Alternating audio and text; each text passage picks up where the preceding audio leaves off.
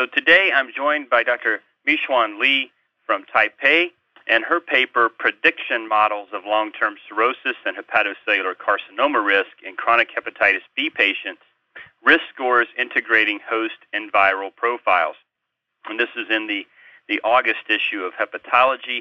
And she uses data from the REVEAL trial, which was a large prospective cohort study performed in Taiwan in, in approximately 24,000 patients aged 30 to 65 from 1991 and 1992 and then followed prospectively.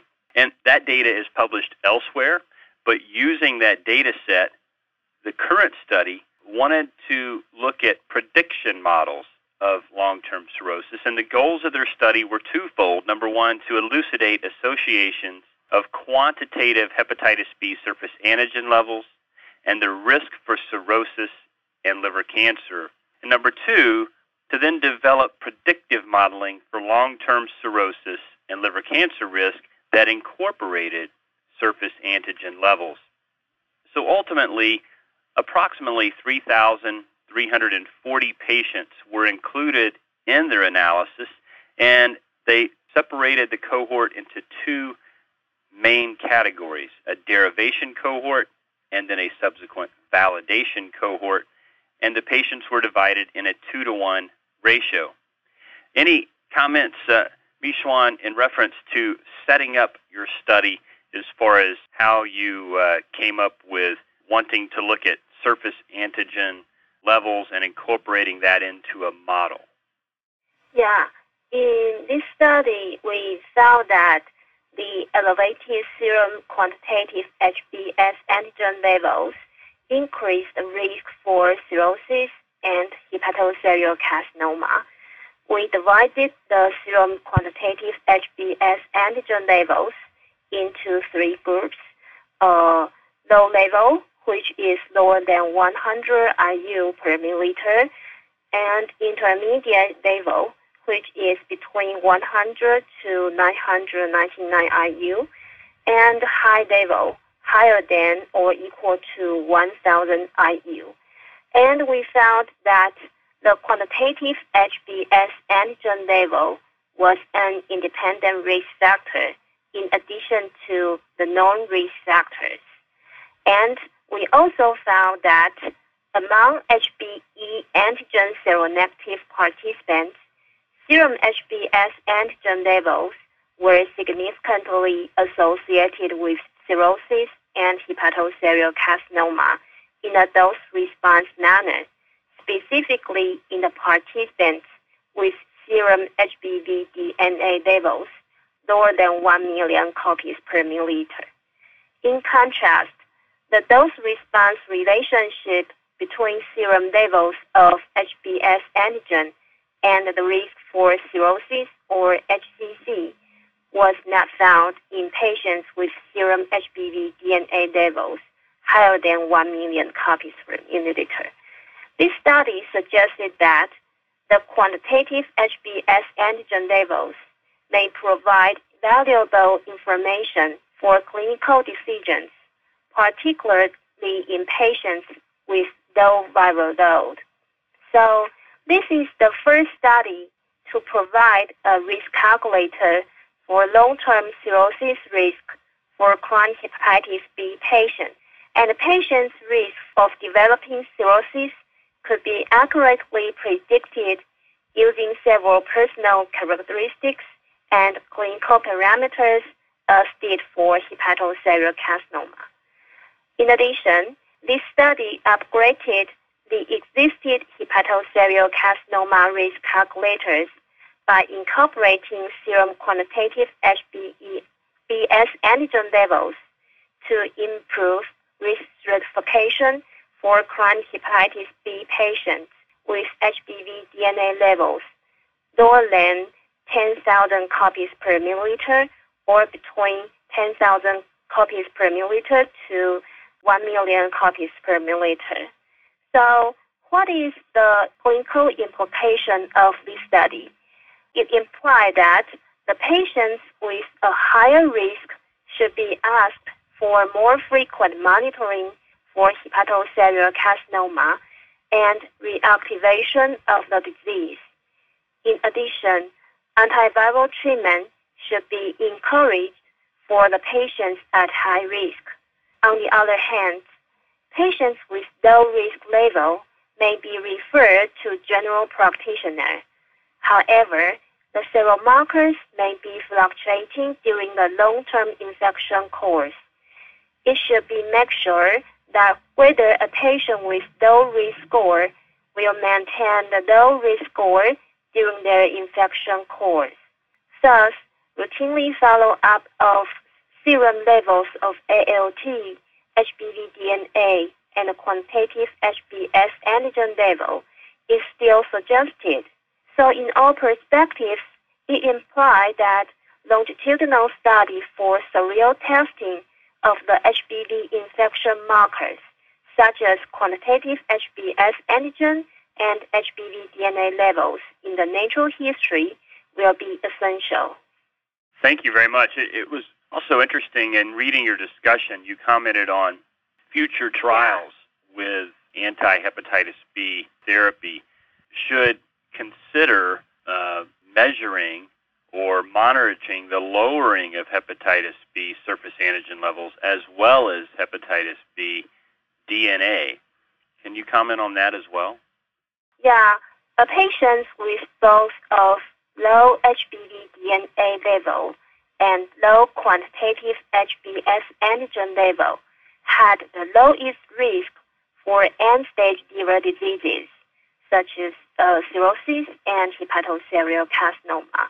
Thus, novel therapeutic agents to decrease both of the two serum markers simultaneously may be helpful.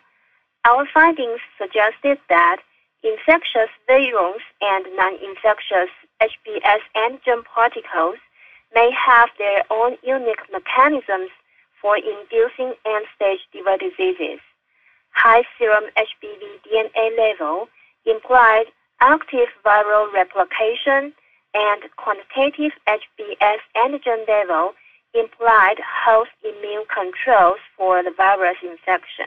It will be important to discovery and to development of new antiviral agents which can balance virus replication and immune response, responses effectively.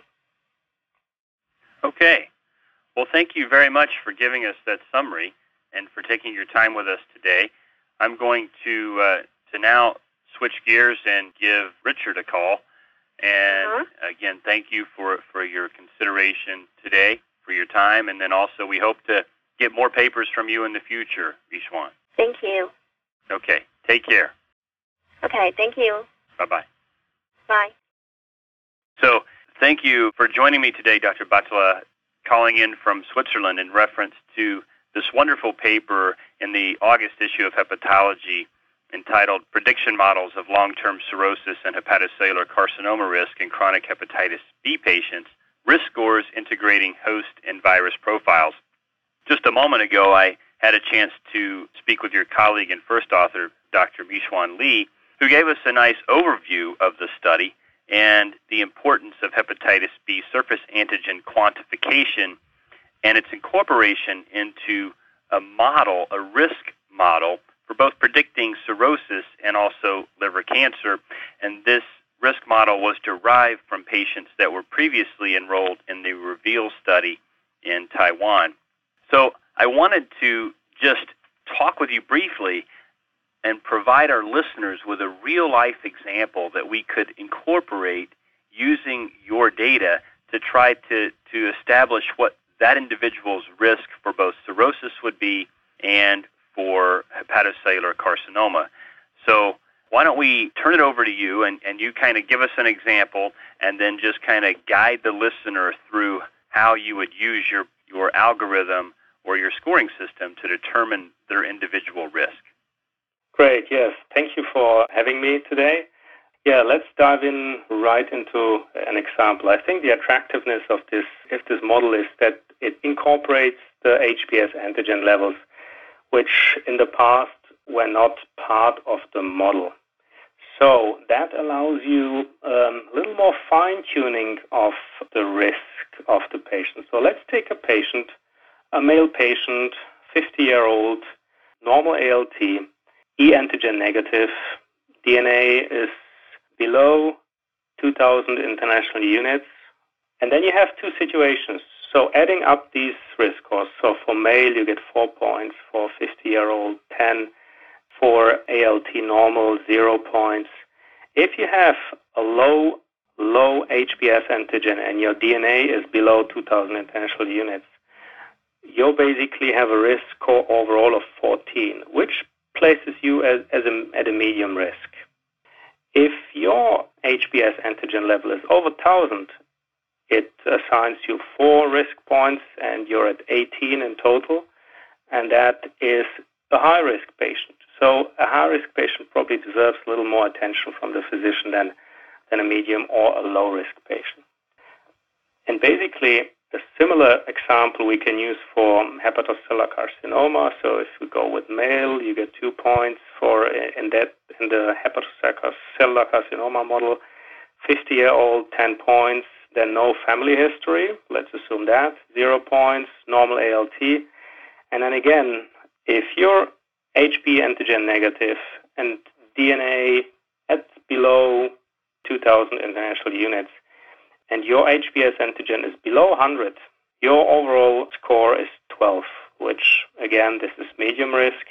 However, if you have higher HBS antigen uh, levels over 1000, this gives you a higher score of in total 14 and places you already at high risk. So you see, you can actually use the level of HBS antigen to differentiate between medium and high risk patients. Yeah, so just to review what constitutes low risk, medium risk, and high risk. They're, the numbers are slightly different. So for cirrhosis, a cumulative point of score of less than 11 would be low risk, 11 to 16 medium risk, and greater than or equal to 17 would be high risk. And then for liver cancer or hepatocellular carcinoma, less than 9 would be low risk, 9 to 12 points would be medium risk, and greater than or equal to 13 points would be high risk. And Thank you also for clarifying the age here. The age is, is from birth, and then every five year increments gets you one point. And then also remember that the HBV DNA, as noted here, is in copies, and you need to convert that to IUs, for which most people in the U.S. would look at international units, which is taking that number and dividing it by five. Is that correct? Exactly. Absolutely correct. Yes. Thanks okay. for clarifying. Well, that so let me just ask then this if you have a high risk patient, now how, how would you say that changes your screening strategies? Well, I think this still needs to be really developed, but what is clear that well, there are two implications about learning of what high HBS antigen uh, means in patients. One is, yeah, this the clinical implication to increase screening frequency and to counsel the patient that he needs to be very responsive and, and be there in the, you know, in six months intervals and discuss with him whether a shorter interval should be, should be applied for his screening for hepatocellular carcinoma. However, if he's at a low risk, a true, uh, true low risk, you may even, you know, as a hepatologist think, should I really take care of the patient, or is this a good place to send the patient to a GP uh, level care, and because he is deemed as low risk? So this is kind of the probably the clinical implication. There's another implication, which may be the research implication, which basically identifies the need to lower the HBS antigen levels and look for substances and look for therapies and algorithms of therapies that allow you to lower HBS antigen levels. So bring the patient from a higher risk to a lower risk status. It seems that, that having a low S antigen gives you a different level of uh, immune control and therefore a lower risk of developing cirrhosis or hepatocellular carcinoma. Thank you for that clarification. And one final question for you today. So, surface antigen quantification is not something that is routinely ordered in clinical practice, at least in the United States. Do you see that becoming more readily available? And I noticed that in the study, you guys used a, an assay from Roche, manufactured in Germany.